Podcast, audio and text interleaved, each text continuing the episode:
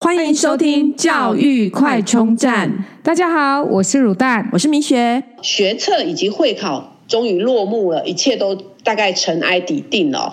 各位家长在经经历过这一段这个震撼教育之后呢，有没有回想起什么事情，或者什么样的学习教养迷思，是你觉得千金难买早知道？呃，早知道不要这样。呃，事情或者一。一件事呢，我们今天就来讨论十大学习教养迷思。哇，这个十大教养迷思有十句经典的名言。对，好，首先呢，那这个呢，也是就是大大家现在可能，比方最常听到第一个就是要快乐学习。到底快乐学习对不对呢？真的很常常听到人家在讲快乐学习，但是我真的觉得学习的过程是辛苦，要学了之后得到了才会快乐。因为根据研究指出，其实要有适当的压力才能引发真正的快乐。那其实真正持久而且满足的快乐感呢，是因为你挑战一个很难的东西，然后你克服它了，才会产生一个持久的快乐。像是短暂的快乐，就是像比方说打电动啊、看电视啊这种，就是短暂的快乐。对，不用付出的那。就是只要轻轻松松就会得到的快乐。当我们就是一直追追求这种短暂的快乐的时候呢，就会慢慢的其实会变得越来越。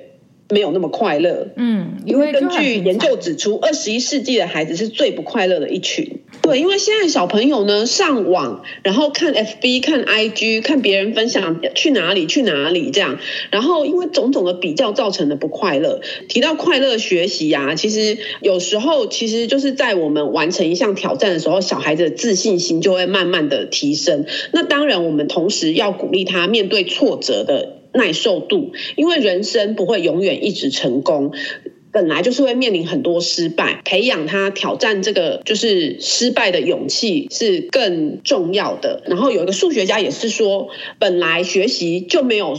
不要给小孩一个误解，就是学习会一直很快乐。呃，曾经有研究指出呢，就是他把两组实验放在一起，就是一组呢，就是让他读一篇文章，然后去看里面的资讯；另外一组呢，是读完以后，但是又给他考试，然后过了一个月呢，再让他们回来。就是呃测验里面的内容，发现呢有考试过的这一组记忆力会非常的深刻，记了八成。嗯，那另外一组呢，可能只剩下五成。所以说呢，就是考试的压力反而可以逼你可以学习更认真，然后印象更深刻。所以说。呃，本来学习好像就没有办法，你真的完全快乐学习，没有考试，其实会记不住东西。对啊，那个效果也不好。所以啊，古人的智慧就告诉我们啊，学到愁苦，不肯下苦功，怎么可能会有成绩呢？这就是真的是需要必须下功夫才会得到快乐的。对，那是这是快乐学习是第一第一个迷思。那第二个迷思呢？其实常常常常听到很多家长说啊，干嘛做这个？干嘛做那个？我们以前。还不都是这样？对，但是这一句话其实哈，就是不管是在家庭啊、学校啊、社会啊，真的是常常都会听到，哎，对不对？对啊，公司老鸟会对新鸟这样子讲说啊，我们以前都这样啊。然后 在家里面，就婆婆会对媳妇讲说啊，我当媳妇的时候也就是这样啊。然后在学校的时候，学长也会对学弟，或是当兵的时候就说我们都是这样过来的。对，那现在家长还要跟小孩说我们以前都是这样，但问题是在我们。以前那个年代没有平板，没有电脑，没有手机，没有那么多诱惑，真的可以就照以前这样吗？我觉得没办法哎，而且我觉得整个条件全部都不一样了，对，tempo 都不一样，所以真的这一句话。蛮不适合套在现在的教养，而且常常有时候有反而是一些过去呃曾经很好的爸妈，他过去可能小时候就是这样，他就觉得啊我以前这样我也可以读台大啊，为什么你们现在不能这样？嗯、但是现在的环境真的跟以前也不一样了，真的不能用以前的过去的成功然后来套用现在。而且这句话其实我觉得杀伤力最大的就是会让被讲这句话的人。开始累积不满的情绪，然后逐渐逐渐累积到最后，我觉得这是一个很不好的恶性循环。所以我觉得这一个教养经典名词真的要稍微修正一下。我们以前当菜鸟的时候，是不是也讨厌老鸟讲？没错，前、哦、对，心里面就会很多 OS，对不对？对，然后新兵啊，然后你那个学长不是就会压榨，叫他去买饮料，说以前我都是这样买过来的。所以，嗯，这个真的是提醒家长哦。第三个，补这么多一定不快乐，就是有些家长可能看到，觉得可能就是强调快乐学习，所以看到，比方说有的小朋友补这个补那个，然后就会觉得啊，你们补这么多一定不会快乐，知道吗？我常常听到有一些小孩告诉我说，他去补习是去放松，嗯、但是真的是看补什么。嗯、例如说，其实可能台湾把所有的课后教育都叫补习，其实有时候。去溜溜直排轮啊，其实也蛮快乐的哎。那但是它算不算补习？其实它就是课后学习呀、啊。嗯，对啊。然后或是去游泳啊，其实也都会很快乐啊。其实如果不要说要比赛的话，对对。而且其实啊，你会以为台湾好像补习很多，对不对，对？No No No，其实不是这样。根据呢，教育部有一个调查去呃看。各个国家里面中学生的补习率，你猜猜看，补习率最高的是哪一个国家？我觉得应该是亚洲人吧。俄罗斯，哇，第一名居然是俄罗斯，很讶异吧？真的非常对。那第二名呢是南韩，那我们那南韩的补习率，这个我们应该看韩剧都看得到，就是知道，对，竞争，对，压力都很大，大嗯，然后。第三名是在上海，嗯，这个也可以，就是理解，对，理解，对。然后第四名是新加坡，哎，这个也没问题，对，因为我觉得新加坡也是人就是密度很高，所以真的是高度竞争，对，对，对，对。然后你看到现在还没有排到台湾哦，然后在第五名是日本，嗯，第六名是波兰，哦，波兰也蛮意外的，对，居然出现一个欧洲国家，啊、波兰，嗯。嗯，然后台湾呢，其实才排第七名。哇，所以第七名才是台湾，所以基本上应该是看补什么，对不对？搞不好那些第一名的国家都是补一些艺才类的东西，而且尤其像那种呃家里面只有一个小朋友的啊，或者是小朋友跟哥哥姐姐年龄差距比较大的，对他来讲补习就是去外面交朋友。交朋友，对，对，social，对，而且其实有时候就也很难讲。对小朋友，有时候他可能去上这种才艺课，如果是真的他很喜欢的，是一种放松。嗯，对。所以那还有一个迷思，第四个迷思是。补越多越好。当然，补习班是可以帮学生梳理知识啊，或是补他的缺失啊，可以直接的提高成绩。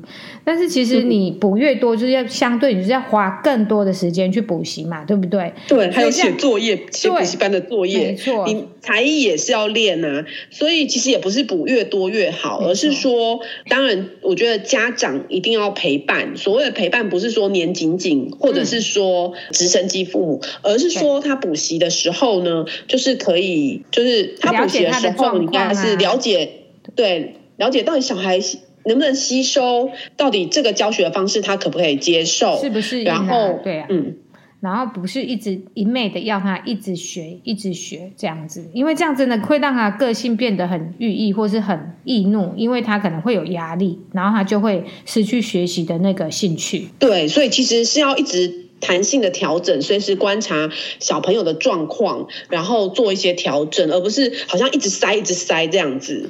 所以我觉得这件事情真的就像明雪刚刚有提到，就是陪伴。那是陪伴当中，父母就是要做一个调整的，就是一个角色哦，就是适时的去帮他做一个学习时间跟训练内容的一个规划，然后一直在做调整，这样子才会有达到最有效的一个那个结果。对，然后再来是。第五个教养的迷思，赞美培养自信心。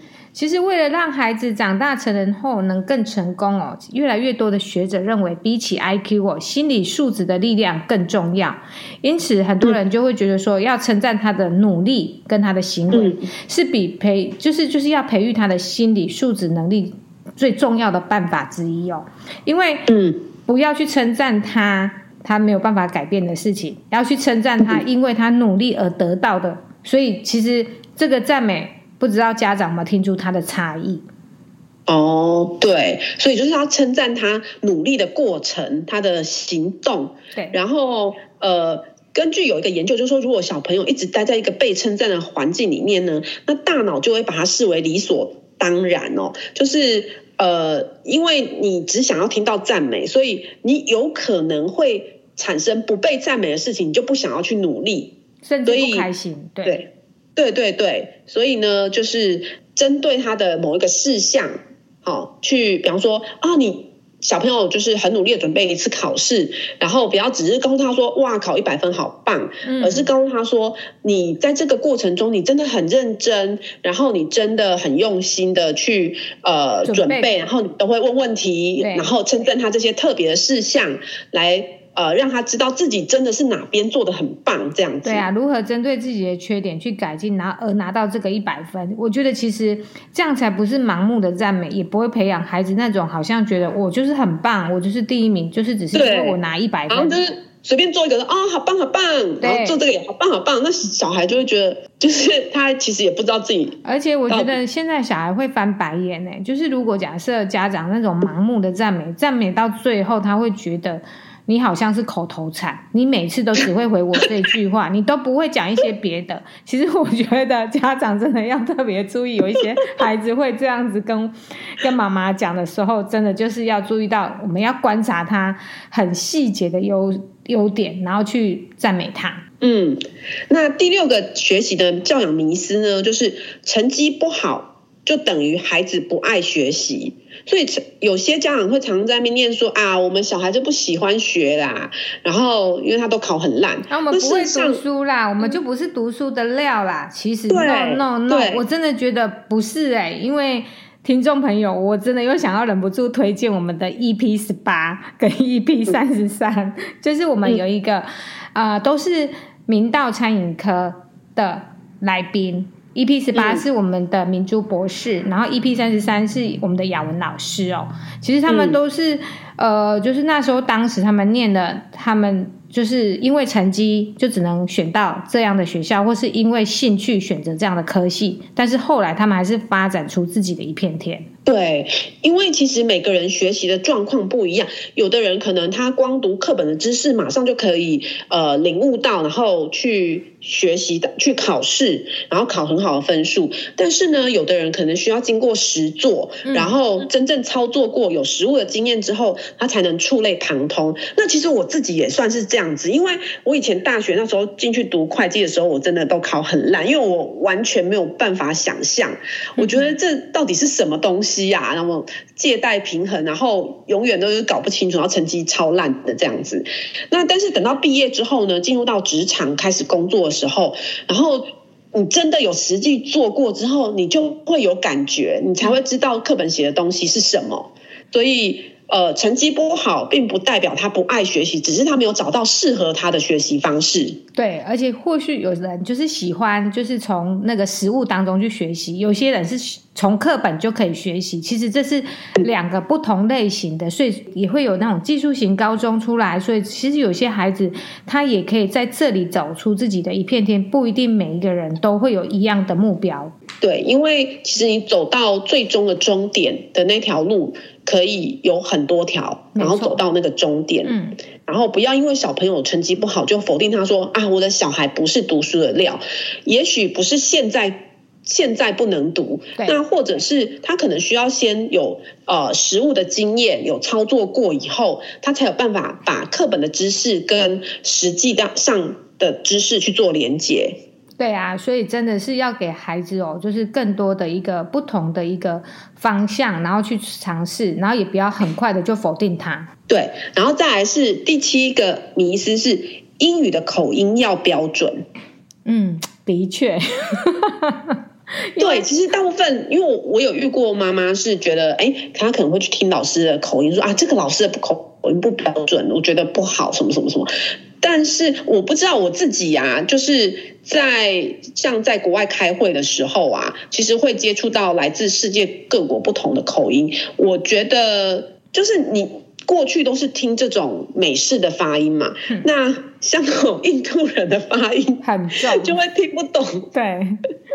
但是我觉得，其实真的什么都要、嗯、要要去听，然后什么都也不要去排斥任何人讲的英语，更不要去笑别人。那其实英文也不等于美式发音，英文的发音也不等于美式发音嘛，因为其实讲英文的国家有非常多个。对呀、嗯。那英文是个沟通的工具，所以重点是要能够沟通。比方说，像我遇到印度的口音，我就会一直听不懂，那就不能沟通啦。那我的英文其实也没有很好。那真正英文好的人，其实是各种口音都要能够听得懂的。穿梭在世界各国，不管是他是什么腔，你都至少能知道他要表达的意思。对对，而且其实也有研究指出啊，呃，尤其像成人在学习英文的时候，反而要多听不同的口音，因为呃，你如果只听一种就美式的发音的话，只听一种，那你其实比较不出来，就是怎么样讲才是会比较比较正确，因为你要有有一个呃，等于是说。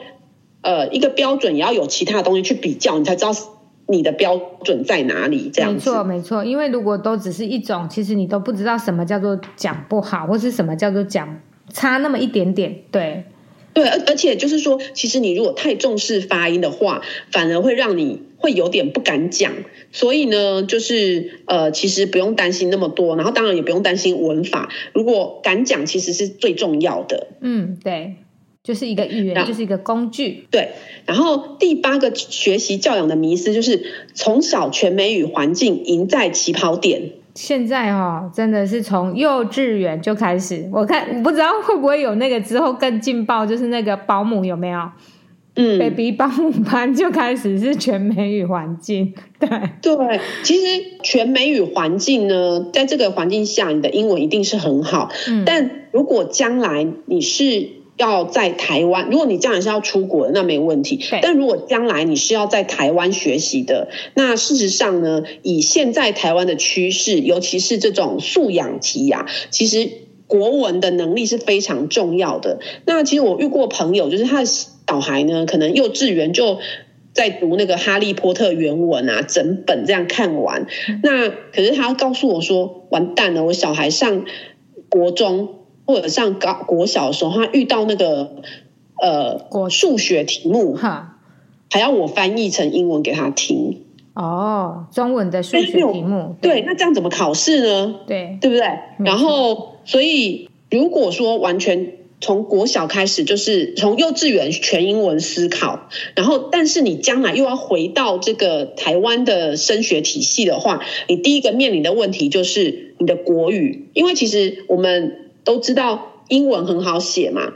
国字很难写，嗯，那所有外国在国外长大的小朋友呢，最怕的就是就是这些呃台湾人最怕的就是繁体中文，对，繁体中文，对，因为他会觉得好麻烦，嗯，对不对？很多，然后然后很难学，对，对，非常难学，对他们来讲，对，所以其实如果从小是全美语环境，但前提是你又要回到台湾的教育体系的话，那你。第一关面临到就是国语的压力，第二关就是面临到数学的压力。那等到了社会跟自然，因为现在题目都是越来越长，对，然后你的压力就会越来越大。对啊，因为他要读通这道题目才能作答，题目只有三题，但是他的阅读量是占很大，这样真的是完全是会吃很大的亏。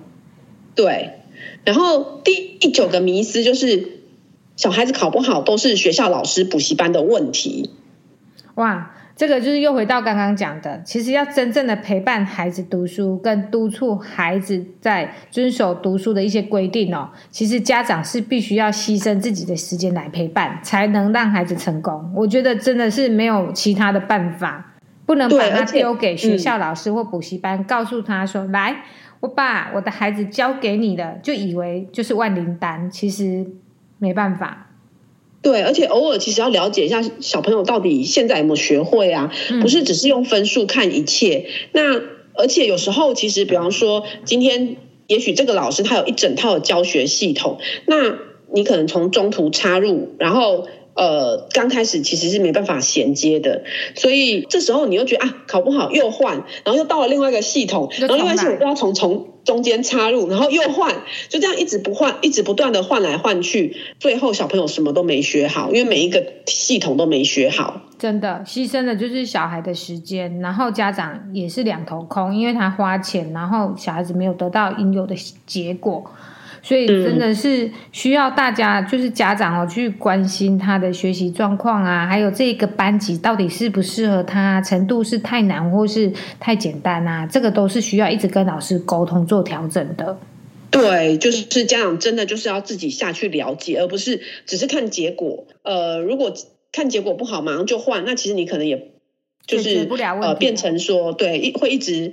呃，变成一直换一直换，然后你永远找不到真正的问题点在哪里。没错。然后还有一个学习教养的迷思，就是在台湾成绩不好，送出国就 OK 啦。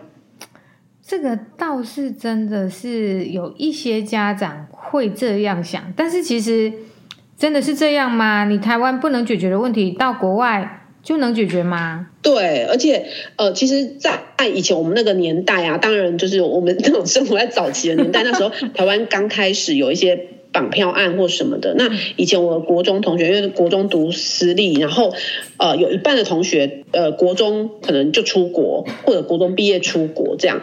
然后其实有同学回来讲，其实他们呃出国也不一定就是能够解决所有事情，甚至可能也会遇到霸凌啊什么之类的这样子。在台湾成绩不好，出国就可以解决一切吗？其实不尽然，而且其实如果比方说送到美国，美国真的很顶尖的，其实他们。的呃，这个学习压力也是蛮大的，其实呃也是非常竞争。对啊，与其替孩子排除一切的困难呢，帮他们选一块好的那个风水宝地，让他们降落在那里，还不如跟他们一起打造挫折的里程碑，培养他们独立自主跟负责任的一个性格，我觉得是更重要的。对，而且我觉得，如果呃小朋友送出国，但家长没办法一起陪同的话，这样对小孩的风险其实很高。因为我记得以前我的国中同学有一个非常成绩很好，然后非常乖巧漂亮的一个女孩子，很活泼。然后等到大概就是前几年的时候，我一个朋友就跟我说：“哎，这是不是你同学？”然后后来就发现，哎，她怎么？就是抽烟啊，喝酒啊，跟我小时候对他的印象完全不一样。所以说，我觉得送出国有可能从此改变他的个性。如果家长没有在旁边陪伴的话，所以大好大坏都是两端，天平的两端的。所以真的是没有一定就是送出国就可以解决问题。这件事情真的是。非常的重要，对，所以说到底，从头到尾其实就是家庭的陪伴才是最重要的，而不是要呃一味的迷信各种学习上的一些迷失。对啊，所以我们。这个十大的学习迷思、教养迷思，或是一个经典的 slogan，十句话，希望对各位家长可以细细品味。嗯，然后如果有任何其他有想到的，也可以更经典的分享。对，更经典的名言一起来跟我们。那我们就是今天这个十大教养迷思哦。那我们讨论就到这边喽。那我们就是下一集再见，嗯、拜拜，拜拜。如果你喜欢我们的节目，记得订阅并持续收听我们的节目，也欢迎大家到我们的粉丝专业留言与分享哦。教育快充站，下次再见喽，拜拜。